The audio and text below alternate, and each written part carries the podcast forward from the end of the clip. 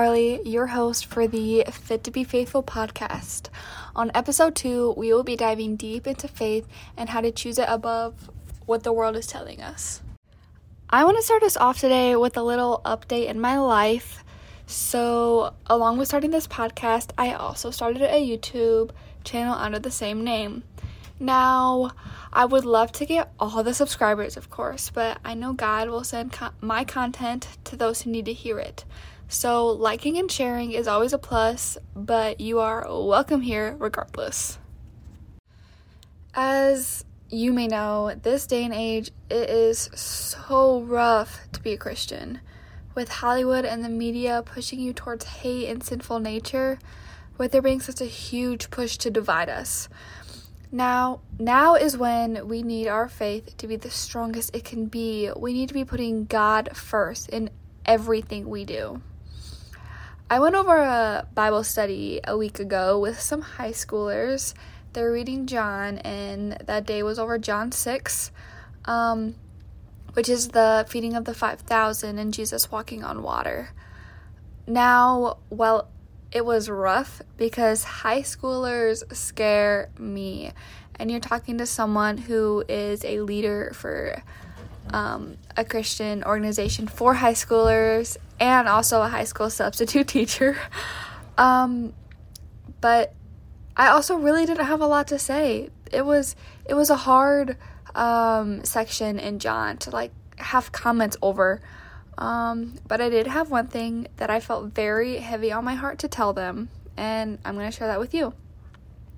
So, John 6 68 says, Simon Peter answered him, Lord, to whom shall we go? You have the words of eternal life. Now, it may be a little different in your Bible or Bible app. I always use New International Version, but whatever version you choose or you prefer is wonderful too. Um, but I want to focus on the Lord, to whom shall we go? Jesus gave them the option to leave. But where would they have gone? Where would they go? Jesus pulled them up from the ground and basically made their lives new, just like he did for you and I. So, I said to them, before you go to TikTok, you should go to your Bible. You should be going to pray rather than letting your thoughts overrun you.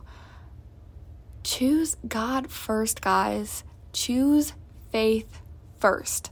That is all you need to do to live eternally through Christ. Make Him the center of your life.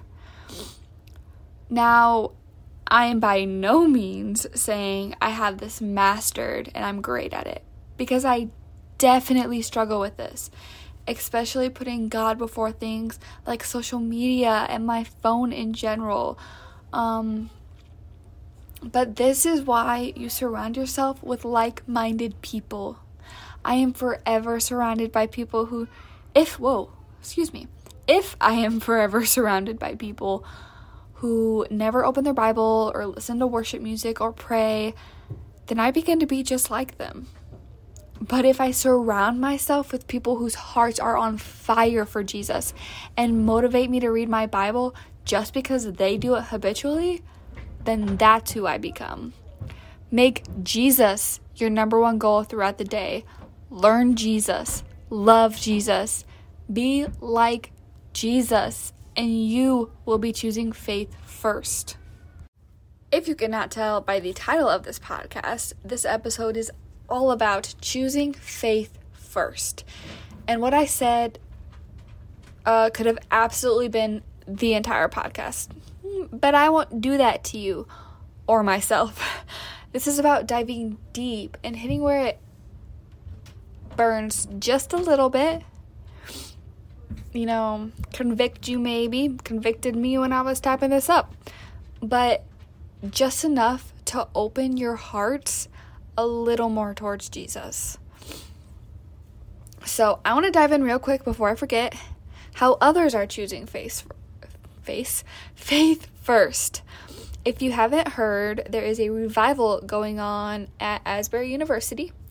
Um, there was a Wednesday morning chapel service. I think they do it once a week or a few times a week, I'm not sure. Um, but it was about choosing love, choosing to love people rather than pointing out the differences. Um, I believe it was February 8th when it started. And now, with several chapels opening up to hold people coming in to celebrate Jesus and join in on the revival. Listen, when I say people coming in, I mean thousands of people from all over the world. This revival is worldwide, guys. There are so many schools and other churches and other organizations opening up their buildings and their chapels to this revival all over America and in different parts of the world too. Um, that university decided to choose God and put God first and made an impact on the world. They're choosing faith first before anything else. Tucker Carlson, I believe, interviewed the student body president. So if you do want to learn more about um, the Asbury University revival, I would definitely recommend checking out. And I have not looked, but they might have it also on um, their webpage, and it's all over TikTok and Instagram and everything too. Um, so definitely, I recommend taking a look at it. It is it it is very impactful and you might even have the chance to go yourself. Um, okay, now to do the actual talk. Let's start with sticking up for your faith. Now, I am no master or scholar in this knowledge. I don't have the facts, but I know how to do it for me, and that's what I'm going to be sharing with you. So, excuse me. Step one talk about Jesus. Now, you don't need to be Jeho- Jehovah's Witness talking, well, Jehovah's Witness knocking on doors. Um, if you are, that is great. Spread that gospel, but um, you don't have to be, and you don't have to be shoving your beliefs down other thro- others' throat, as is the common misconception of Christians. Um, start by talking about Jesus to your closest people, to those to those few you always talk to, um, to your journal, or even to your pets. Speaking His name makes all the difference in itself. I'm really sorry. You're gonna hear water in the background. I'm in the basement, um, so I'm sorry about that. Um, but yeah, speaking Speak his name. Say it out loud. Let people hear you. Let God hear you. Um, it can become a habit to talk about God. I got so lucky growing up in a Christian home, working in a church, and always hearing about God. But it doesn't have to happen in those environments, it can happen anywhere. Um, okay, step two talk to Jesus. As I mentioned at the beginning, praying can calm your thoughts even if the prayer isn't answered right away. Talk to God throughout your day. It doesn't need to be out loud, even. First thing when you wake up, thank Him for waking you up. On your way to school or work or the store, thank Him for. excuse me. Thank Him for safe travels and pray to have a productive day. Before meals, have Him bless your food. Um, before reading your Bible, pray that what you're about to read sits well with your soul and God speak to you through your reading. Which leads me to my next step. Step three live in the Word. Picking up that Bible first thing in the morning before picking up your phone is setting you up for a successful day. Um, and ending your day with the word.